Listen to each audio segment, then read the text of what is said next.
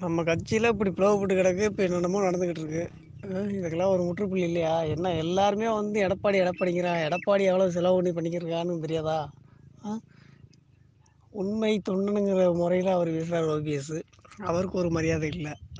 ஆனால் எல்லாரையும் கட்சி விட்டு நிற்க நிற்கங்கிறாரு எல்லாரையும் நீக்கி போட்டு அவர் மட்டும் தனியாக மரமாக நிற்க போகிறாரா அதுதான் கேள்வி. இங்கே காரைக்குடி தொகுதியில் அப்படி தான் நடந்துக்கிட்டு இருக்கு.